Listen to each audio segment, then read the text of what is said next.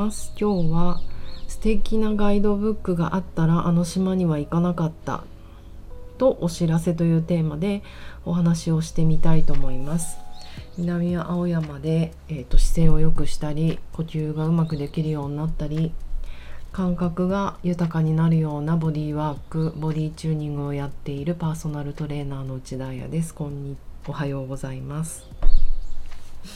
いつも昼とか夜中にあの録音してるんですけど今日は金曜の朝8時。声がガラガラですみません。昨日の夜はあの大久保新大久保に行って韓国料理を食べたんですけどあの最近韓国料理にとても詳しいダンスの友達りえちゃんがこの12年仲良くしてるのでなんかすごく美味しい韓国料理が食べれるようになりました。あの新大久保でしたっけ？本当に人も多くて韓国レストランとかあの常に混んでいてああれだけあるともうどれに入っていいかわからないじゃないですか。でも昨日はお店の名前忘れちゃったんですけど韓国冷麺の専門店で韓国冷麺にお肉をくるっと巻いて食べるっていうのが韓国のスタイルみたいでもう初めてだったんですよそれ。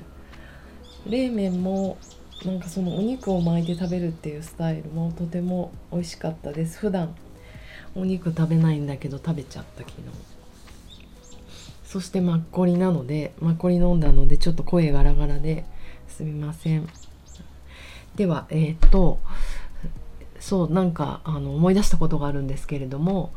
うん、今からかれこれ何年前になるのでしょうか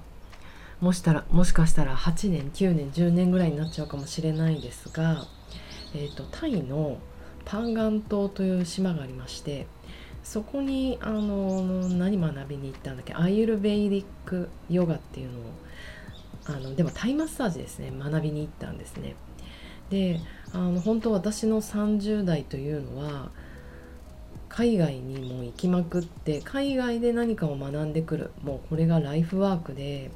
ヨガもそうだしタイマッサージもそうだしジャイロトニックもそうだし、まあ、ジャイロキネシスもそうだしあの、うん、なぜか日本で学ぶことはあまりしなかったんですよね。まあ、自分の旅行と兼ねたかったというのもあるけど、うん、ボディーワークを英語で学ぶ、まあ、ダンスでもバレエでもいいんだけどそれがすごく私には良かった気がします。なぜなら英語で学ぶと自分の言葉であの最終的に解釈して発信しなきゃいけないからそこの自由な遊びが私にとってはスペースが必要だった。うん、まあそんな話じゃなくて、えーと、パンガン島という島は初めて行ったんですけどその Thai Vedic ヨガ Thai Vedic ヨガまあ traditional Thai massage と Thai Vedic あ Ayurvedic を混ぜたものを混ぜたって言ったら失礼ですね。 combine したものをセバスチャン・ブルーノというポルトガル人の人とキマナ忘れちゃったキマナさんというオーストラリア人の男の子男性2人があの設立して立ち上げてる面白いメソッドがあってそのそれをどうしても学びたかった。私はそのセバスチャンさんと日本で知り合ったんですけどとても何て言うんだろうエスニックでオリエンタルであの素敵な方だったんですよ。その技術と、うん、でもやっぱプレゼンスかな。すごかすごいかっこよかったいい。で彼が彼らはパンガン島に住んでるのであの私が興味あるって言ったらうんまあそんな深く学びたいんだったらパンガン島来た方が早いのにっていう話だったのでもう2つ返事でホイホイ言ってみたんですけどあのいざねパンガン島に行こうと思っていろいろ地図を調べあ地図というかガイドブック調べたりしてもないんですよ資料が。あの地球の歩き方タイとかインドとかってものすごいあの地球の歩き方が分厚いんですけどその中でも半ページしかないあの見開きって前と後ろです見開きじゃないか。1ページって前と後ろ。あ1ページでいいのか。1ページしかない。で私あのフィガロジャポンという雑誌でガイドブックあの旅行のね旅の本作っていたので結構リサーチはアホみたいに徹底的にできる方なんですけどその当時まだ、うん、インターネットのインターネットもちろんあったけどブログとかそういった資料もなくてあの行った旅行記みたいなものも。プラスあのおしゃれ雑誌とかはまだそういう番眼島とかに特集してなかったんですね。他のガイドブックも出てなかった。やっぱり地球の歩き方ってとても実用的だけどかなりあのバックパッカーの人たち向けの、あの、あれじゃないですか。だからもうちょっとそこにショップとかレストランとかおしゃれ要素を加えていくとガイドブックになると思うんですけどなかったんですよ。であの本当島の気温とか気候とかあの地図がポーンと載ってるだけで何もなくなんかちょっとうわそういうとこ行くのなんか久々誰かに連れてってもらうわけじゃなく一人で行かなきゃいけないからまあそれ以前に私が行ったワイルドな旅でこれはもうね20年前になっちゃうかも20年前にタイのサメット島寒いじゃないんです。寒い島はビッグアイランドで観光地なんですけどねハワイみたいな。サメット島っていう島につけら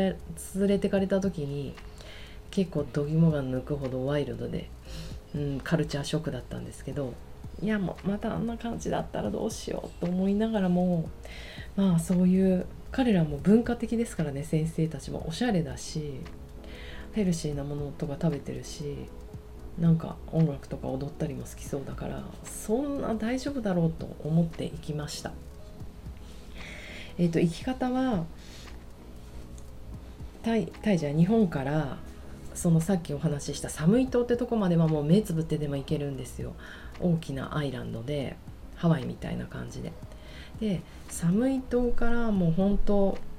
ブッダブッダなんとかっていうブッダハーバーみたいな名前なあのところからそこもまだ平気。巨大なフェリーに乗ってそこからパンガン島まで行く。そこまでは目つぶってでも行ける、まあ、ちょっと巨大なフェリーに乗る時には緊張しますけどね。でもその巨大なフェリーであ大丈夫。この島全然あの観光地だと思ったのはあのレゲエ祭に行くような子たちがもうミニスカート履いてタオル腰から下げた男の子もズボン下げて腰からタオル下げたような、まあ、ほとんど白人の子たちだけどアメリカ人なのかねオーストラリア人なのかなそういう子たちがたくさん乗ってきたのであなんだ観光地だ大丈夫と思いました。それは何かというとパンガン島で有名になったのってフルムーンパーティーなんですよ。それこそ満月の日にあの夜通しパーティーが開かれるというのがあってまあレイブってやつですかね。あの世界各地から人が集まるんですけどその、うん、レイブパーティーでは有名だったから。そうだよね。世界各地からこんなティーンエイジャーみたいな子たちが来るから大丈夫大丈夫と思って行ってパンガン島に着きました。でそこから私があの学ぶはずそれこそアイルベーディックの人たちが住んでいるエリアってまた船に乗らなくちゃいけなくってそのフルムーンパーティーが行われるのが島の南なんですよ。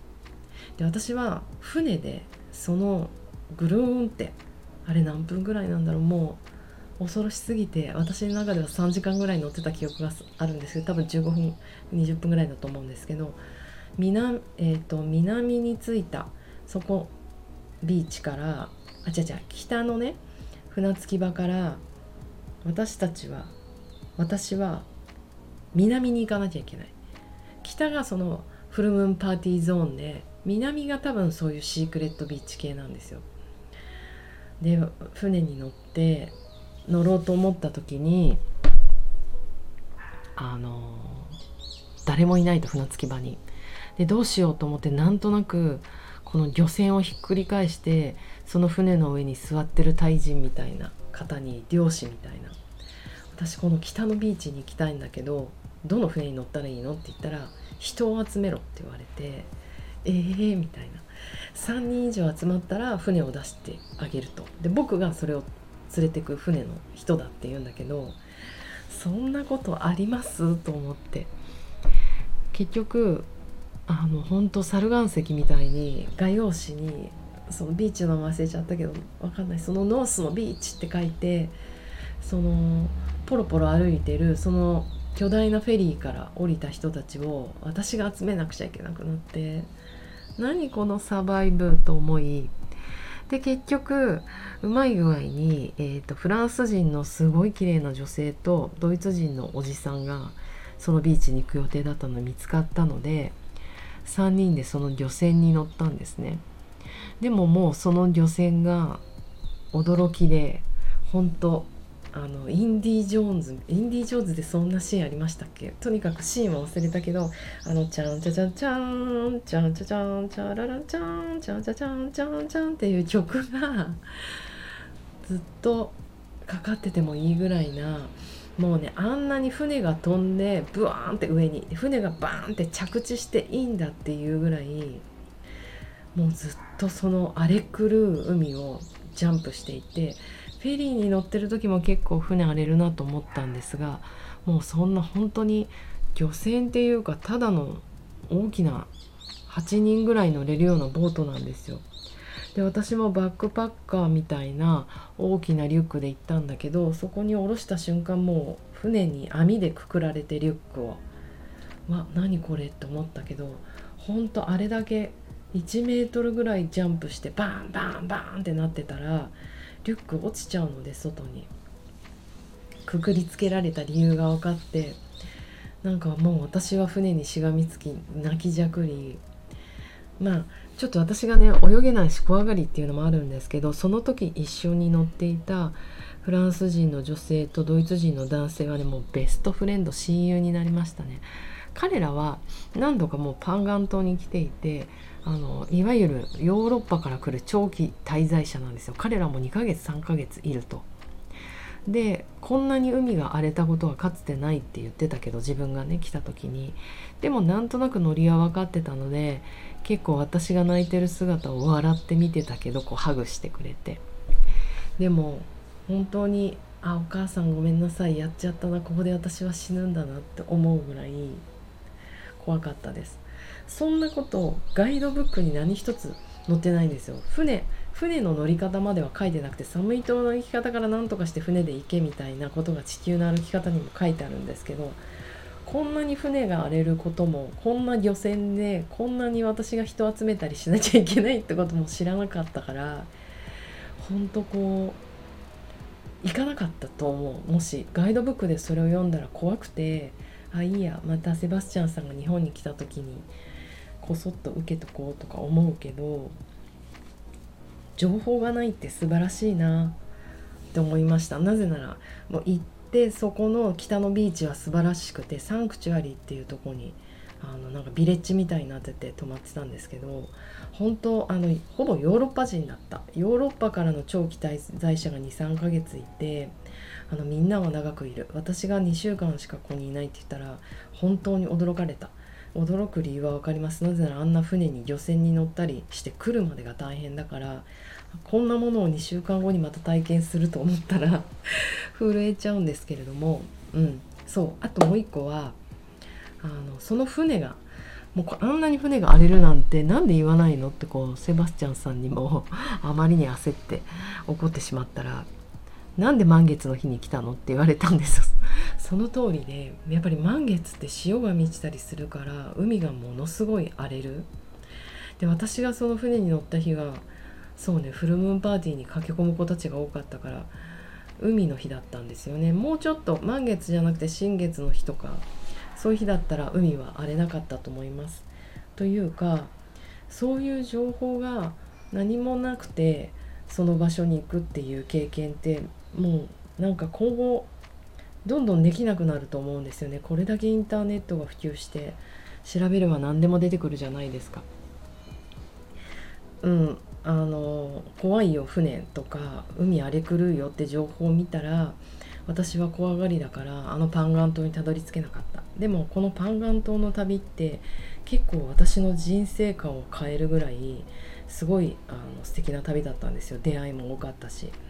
その、ね、ポルトガルとかスペイン人とか地形の人たちと友達になることがなかなかそれまでの人生なかったのでむしろ日本人と同じなんかサウダー時間を持ってるからすごく仲良くなったんですね。で彼ら全員ボディーワーカーだったんだけどそのボディーワーカーのマインド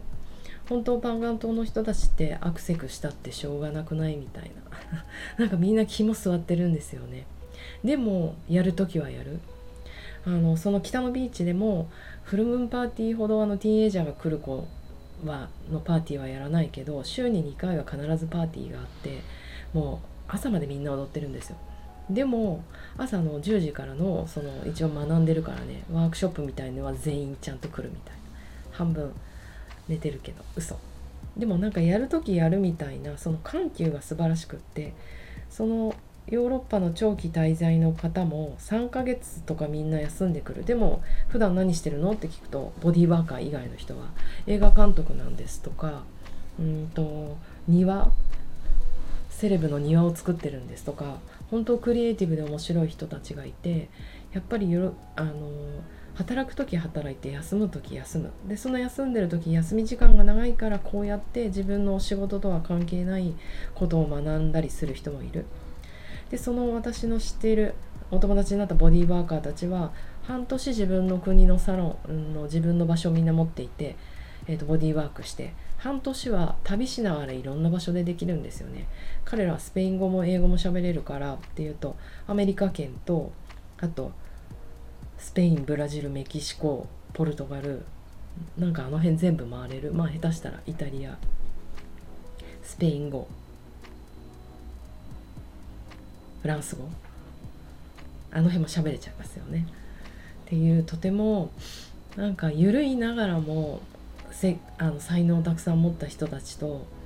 会えてあの人生観変わりました。そしてお知らせなのですが今冷静に考えてみたらこの説明会をする前になんでこの話しちゃったんだろうと思うんですが明日の土曜日の4時から、えーと、私が夏にコースをやるんですけれどもその説明会をしたいと思います。あの何でも聞いてください。でもこうやってあの詳しい内容を知らないで飛び込んだ方がそこで得るセレンディピティみたいなものは非常に多いと私は信じてます。だからあのあんまり恐れず来ちゃってもいいんじゃないの勇気を出してという話をしたしましたがとはいえね女性が多いしあの説明会することで安心してあの来れる決断ができるという考え方もあると思うので初の説明会をやってみることにしました今からでもあの連絡いただければ Zoom アドレスを送れますので、えーと遠慮なく連絡くださいということでなんかいっぱい長く喋ってしまいましたが